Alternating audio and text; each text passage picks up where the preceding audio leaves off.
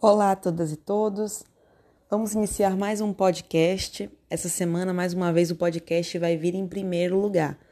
Será um tema mais curtinho, com a intenção da gente iniciar esse novo tema da matéria de Direito Penal 2. Que novo tema é esse? Bom, nós já estudamos as funções da pena, nós já vimos os tipos de pena de maneira mais genérica e vimos principalmente a dosimetria da pena. Foi um tema que ocupou aí muitas aulas ao vivo, muitos screencasts, muito, muitos podcasts, foi a questão da dosimetria da pena, da individualização da pena. Agora nós vamos começar a estudar os tipos de pena de maneira mais concreta. Nós vamos analisar as, as características desses cada um desses tipos de pena, das penas privativas de liberdade, das penas restritivas de direito e da pena de multa, que são os tipos de pena previstos no Código Penal. Nós já vimos isso lá atrás num quadro esquemático de introdução ao assunto. Bom, vamos começar falando especificamente das penas privativas de liberdade. E por que, que nós começamos com ela? Bom, basta olhar o Código Penal e a legislação extravagante para verificar que o legislador colocou essas penas privativas de liberdade como espécies de penas por excelência, digamos assim. São as penas preferenciais previstas na nossa legislação. Isso fica muito claro quando nós abrimos o Código Penal ou abrimos alguma legislação extravagante em matéria penal e vimos que para cada, para cada crime que é previsto, para cada tipo penal que é previsto, no preceito secundário há quase sempre, quase em todos os casos, uma pena privativa de liberdade associada. Olhem no Código Penal, abram lá qualquer dos artigos da parte especial do Código Penal, a partir do artigo 121, e vocês verão que há lá um preceito primário, a tipificação da conduta que é proibida, e no preceito secundário, uma qualidade de pena seguida de uma quantidade de pena, que nós chamamos de pena combinada, aquela pena abstratamente prevista pelo legislador. A natureza dessa pena abstratamente combinada, quase sempre no Código Penal, sempre será uma pena privativa de liberdade.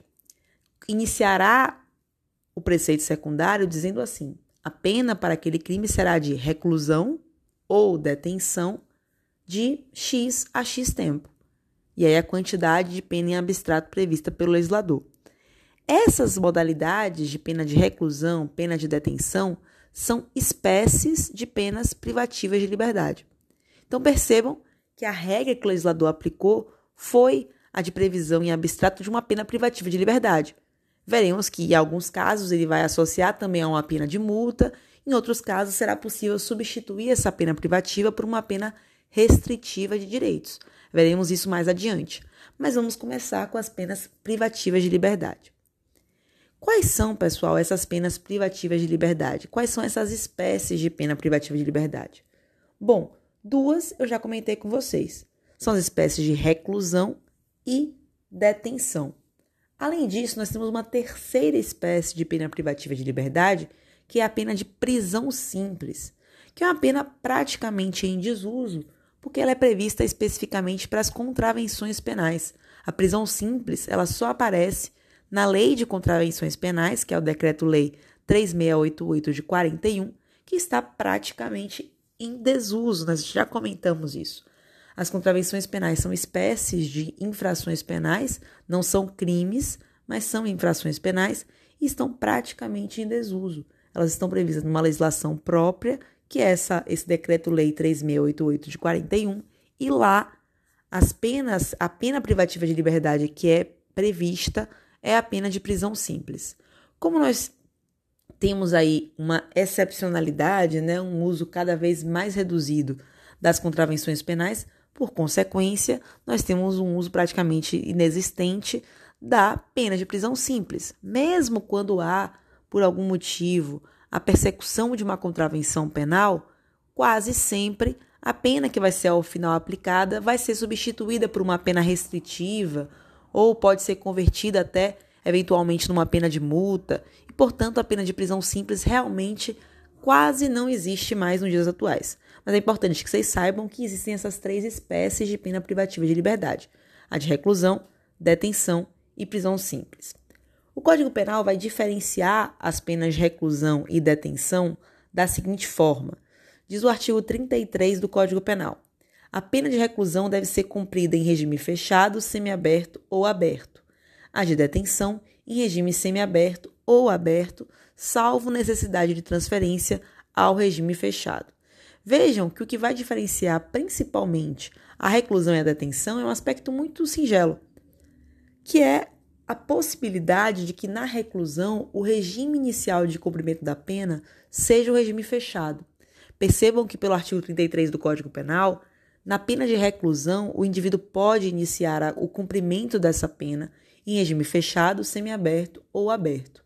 Já a pena de detenção, por ser uma pena menor, a gente vai ver isso, ela vai ser iniciada em regime semiaberto ou aberto, salvo se houver necessidade de transferência posterior a um regime fechado, que nós chamamos de regressão de regime. Vamos estudar isso. Então, existem pouquíssimas diferenças concretas entre reclusão e detenção. Eu diria que a principal diferença é essa, da possibilidade que a reclusão tem de ter o seu cumprimento iniciado em regime fechado.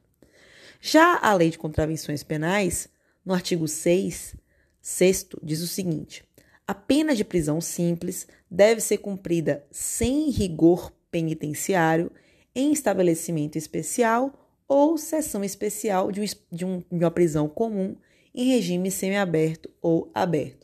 Percebam que também a prisão simples tem uma gravidade menor, uma intensidade, digamos assim, menor, e ela também vai ser cumprida inicialmente em regime semiaberto ou aberto, não prevê a possibilidade de fixação de regime fechado para essa pena de prisão simples. Nós não vamos focar tanto na pena de prisão simples, pelos motivos que eu já expus, de ser uma pena praticamente em desuso, nós veremos efetivamente as penas de reclusão e detenção. No screencast, nós já vamos começar a estudar quais são as características de cada um desses regimes, quais são as características do regime fechado, quais são as características do regime semiaberto e quais são as características do regime aberto. Por isso, eu convido vocês a irem até o nosso screencast. Tudo bem? Ficamos aqui. Sigam então para o screencast.